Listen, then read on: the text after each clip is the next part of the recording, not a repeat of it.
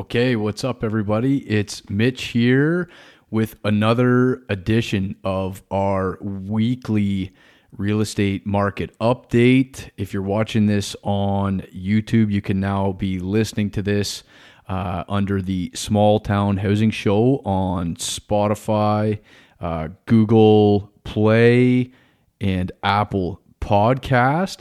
This is now a weekly real estate show where we are discussing local real estate statistics, how the week's headlines might affect price movement and affordability in the future in our city of Peterborough, our surrounding small towns, and other similar mid-sized cities in our quadrant of central and eastern Ontario here. We're talking on a weekly basis, macroeconomics, provincial news headlines, municipal news, and some of the small town supply side stories with our guest. Speaking of which, we will have our first guest for next week's episode, and you guys are going to get an introduction to Tamer Kamar. So it is the Kamar Cleary team that we operate under here in Peterborough, and we're going to sit down and do a bit of a deep dive, get you guys introduced to Tamer, his expertise in the area, and just see where it goes. There's plenty of topics we could dive into there, spanning from his views on where the market's heading right now, onto his negotiation expertise, sort of a lineage of the history of real estate in Peterborough over his last 18 years in business. So we'll see where that one goes, but it should be an awesome chat. That's going to be next week, and let's run you through this week's topics. So first, we're going to do a 7-day review, and this is going to be a consistent pattern in the shows going forward. We're going to take the last 7 days of statistics, so we're getting sort of hyper-focused here and giving people a bit more of a pulse beyond that month-to-month update for everybody who's trying to accumulate information in order to make decisions and follow the trends more closely and be on the pulse of things. We're going to do our 7-day review. We're going to go on to our macro talk, so just a glance over our macro headlines. A lot of them are going to be recurring, so unless anything drastically changes on a show like this, I'm going to try and keep it a little bit briefer, just hit on the main points and revisit our standard macro points to see if anything's changed there. We're going to do the Toronto Watch, so a glance at the ongoing trends down in the GTA, which are always affecting us here eventually. And then quickly, I've got a couple of notes on basically buyer and seller advice in the near-term future here. So let's get ready to jump into it. Before we go into the 7-day review, I want to take an opportunity to basically put forward a plug for a featured listing that we have right now. It's a bit of a unique one, so it's something that's hard to articulate to people. I don't think too many people are going to grasp what it really is just from seeing the listing online or glancing over it. And what we've got is 2 parcels of land being sold as one out on Round Lake in Havelock, so about 35 minutes east of the city here. And it's got over 2,000 feet of shoreline frontage on Round Lake. Mature forest. It's beautiful. We were out there about a month ago to view it, and there is bear on the property. There's been wolves spotted there. There's eagles. It is absolutely, I could not believe my mind how different it felt only 35 minutes from Peterborough. And there's a dwelling on the property that is prime for improvement, but the footprint is there in what is an otherwise pretty protected property. But anyways, this is a super unique opportunity, 220 acres on the lake. Just thought I'd put it out there if there's anybody watching closer down to the GTA. This is the type of, where I believe we're listed at right around $2.5 million on this one currently, but this is a rare opportunity for kind of like a family compound. This is a legacy lands that you just don't see that often, so I wanted to take a chance to put it out there. We really want to promote this one. So if you know anybody looking for Real interesting, special piece of property with mature growth forest and a lot of extremely private water frontage. That's the one. So I'm going to put the link for that down in the bottom of the video for you guys on County Road 46 there. And on with the 7-day review. So when I go back in these snapshots, I'm going to give you the county and I'm going to give you the city. So the county, 65 new listings, 56 firm sales in the last 7 days. So this, the important thing to take out of that is that for the first time, in 2022, really, we're starting to see consistent chunks of time where there's more new listings coming on than firm sales happening. So up until now, it's been consistently the sales and the new listings have been staying right on track. So our prices have trended upward because our inventory was just pinned down below half a month. So it's slowly starting to creep up. And I do say slowly because it's been slow up to this point, but it feels like it's changing very rapidly. So that's a net of 10 new listings there last week in the county, with an important statistic that there was 8 price changes, 5 of which were price increases, which indicates to us that these were listings which, for the most part, had their offer dates, did not get any offers that were adequate, or the price level in the competition didn't reach what the sellers were looking for. They've canceled, they've relisted higher. So we're starting to see more of these.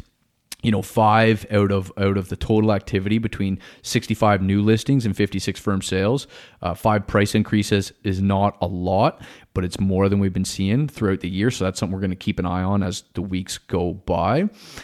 In the city, 42 new listings, 40 firm sales, 3 price changes only.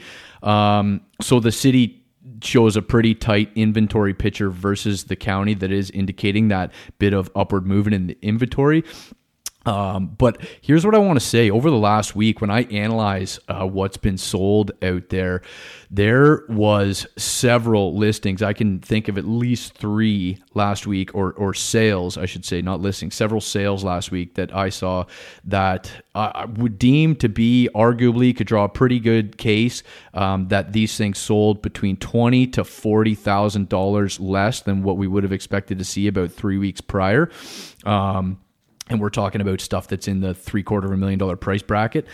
So that is showing, like, by the numbers that I've got here, you know, we're talking $20,000 to $40,000 on $750,000 properties in a matter of 3 weeks here. And this is how it goes. This is how it happened last year when this big flush of inventory came in the spring, and all of a sudden these bidding wars start getting diluted down from, you know, 10, 15, 20 offers down to 3, 5. And obviously there's still some properties that are shooting upwards. We're still seeing some that are hitting 15 plus offers, but it feels like, and as I'm talking to local agents and what we're seeing on our own stuff, is that there is less showings. There is less offers total. There's going to be the ones that buck that trend based on what they're listed for, how good they show, how unique they are. But all in all, what we're seeing in the last 7 days uniquely this year is that we are starting to feel that softening, listings coming on quicker, more variety, less panic, less fear of missing out by the buyers, and some softening of prices. So like I said, several examples where I saw prices down what would be in the range between 3 to 5% less in the last week than what we would have seen just 3 weeks ago.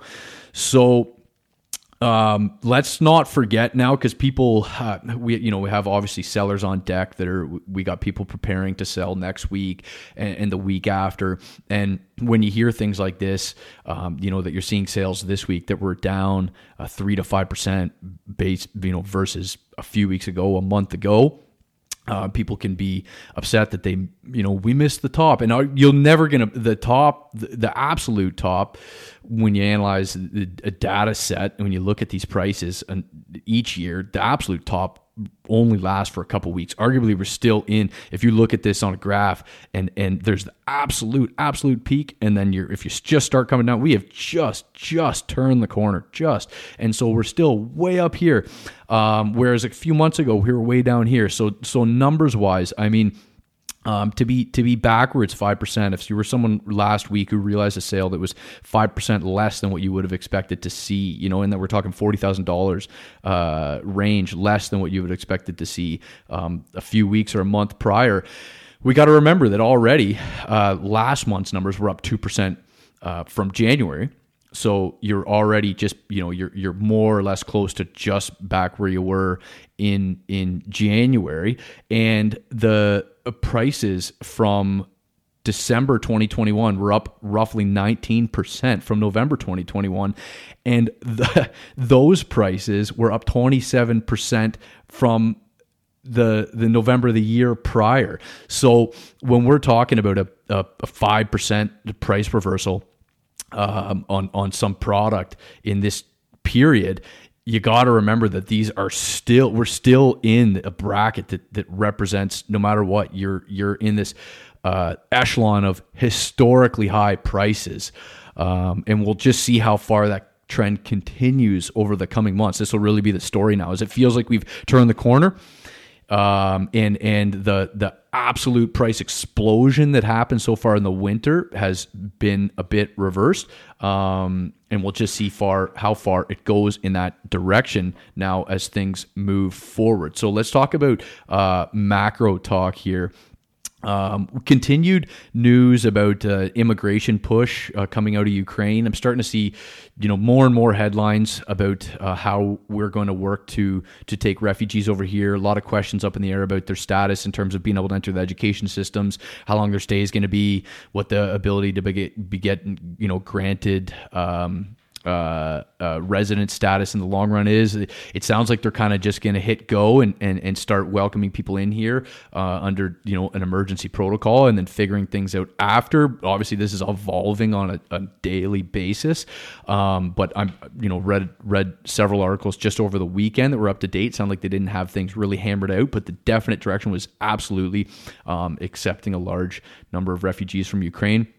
And haven't heard concrete things about whether or not this is affecting the overall immigration numbers, or if they're just going to allow larger percentages of Ukrainians, and sort of backlist some people who have been on the wait list from other countries at the time being. But I did want to mention, obviously, a lot of our immigration does flow through Ontario first. They, you know, sort of land in the GTA and then disseminate, find the comfort zone from there. But there is already a lot of talk starting to come around about how many Ukrainians might tend to migrate towards Saskatchewan, since that is historically a real landing point. They got a long history of having a solid Ukrainian community there, and arguably they could continue to, you know, be the premier destination ongoing here. So we'll see how that unfolds, the Ukrainian immigration story, and whether or not it's going to be a big factor for Ontario and our demand side pressure. It's still pending on that story. Recessionary pressures are absolutely moving forward. The price of fuel is going to be, you know, feeling pressure ongoing as the, you know, the war wages here, and then sanctions with Russia. We're there's been some, you know, fantastic analysis of this on another podcast, the Looney Hour, where they're doing a great job at highlighting that the pressure on gasoline, oil prices right now, the energy sector has been really obviously acutely affected by Russia just recently. But a lot of the build up to this was based on these green bottlenecks that have been building up for years. Just too much and too early of a government pullback from our fossil fuels. And too quick of an attempted jump off of them, so leading us to be reliant on the other oil producing countries of the world, and there's no really quick turnaround for our price pressure on energy right now. So this is going to affect things going forward in a number of ways. Obviously, there is going to be you know, recessionary pressures will loom. That's going to affect the Bank of Canada's ability to continue to have enthusiasm for interest rate hikes, because as many people have been pointing out, this is the wrong type of inflation to be attacking with interest rates now, the type that we're seeing currently. It's not really growth-based. It's all supply chain restriction-based inflation. And we are seeing in our own, if we're talking about small town housing here, Peterborough, surrounding area, Lakefield, we got Belleville, Kingston, all these towns that have really seen changes in their demographics and their demand due to the GTA exodus that happened during COVID. This could potentially acutely reverse that social trend here as gasoline prices have skyrocketed, because anybody who was on a hybrid work schedule and had to go back and forth, a couple days a week, few days a week now, if they're not absolutely virtual, of course, they're going to have to be factoring in the price of gasoline in their commute. And the picture on that is changing on the daily. What's the outlook going to be? Everyone's going to have to be sort of hedging their bets if they haven't moved here yet, or if they're here and they're having to commute more frequently in the near term future. If they were totally virtual before, now they're going 3 days a week. With gas, hovering 170, 180 a liter, that's going to potentially start affecting some decisions. It could be a factor towards pulling demand off of our cities here that are a little bit further out of people's conventional comfort zone beyond the GTA. So that's it on the macro talk, because those are sort of recurring trends. We're going to revisit them likely on a weekly basis and see if they continue to develop in the same directions. But a keynote is there's a lot of big shifting moving parts. We are not in a holding pattern on almost any regard right now. So a lot of things are moving very quickly. Lots of change happening in every aspect of our macroeconomic picture. Toronto watch. The market down there does seem to be normalizing in terms of the inventory coming on and flattening out. Exactly the week that we saw last week, I've been hearing about from agents that I keep in touch with and track online for weeks now, that they were in the similar type of situation where bidding wars were getting watered down, people not hitting their mark, cancel, relist higher. This stuff's all been going on there for several weeks. It's here now. It sounds like it's still happening there, so it's likely here to stay on our side. But of course, we're going to be watching Toronto on a monthly and a weekly basis to see if they start to see a reversal or an uptick, any change in the trends there. As we know, it not fully, but in some way, shape, or form, it does ripple through to us. So it's likely that what we saw last week is going to continue in terms of more inventory coming on quicker, a little bit of softening on the buyers, a little bit of softening, and it's starting to trend sideways on prices. To loop around before we wrap the show, I'm interested to know if you guys have any future guests. We're starting to line people up that you would like to see in regards to any topic. Macroeconomic talk, I do want to focus, being, we're trying to narrow in on this, small town housing show, PTBO housing show. I would love to get some speakers on talking about the municipal supply side of the equation and how our local governments are viewing the shifting forces that are going on here, and sort of what population expansion, what population growth numbers are being used in our forecast going forward here, and how our forward-looking housing supply addresses that in terms of some concrete numbers about how many people are we expecting to move here and how many dwellings we have coming online in the next 2 to 5 years. And but I want your guys' opinion. And then, of course, next week, Tamer. And finally, buyer outlook and seller outlook. Sort of we got the buyer's corner. Hopefully, we can name these segments eventually. Buyer's corner, and then the seller's corner. But I think over the next 2 months, arguably the getting's going to be relatively good for the buyers. You're going to see a lot more selection than you've seen in quite some time. It feels like in regards to, sorry, because I missed the sentiment watch. I skipped that. So let's, because it does play into this very importantly, is that we are getting continued ongoing calls from would-be sellers, investor sellers, boomers looking to downsize.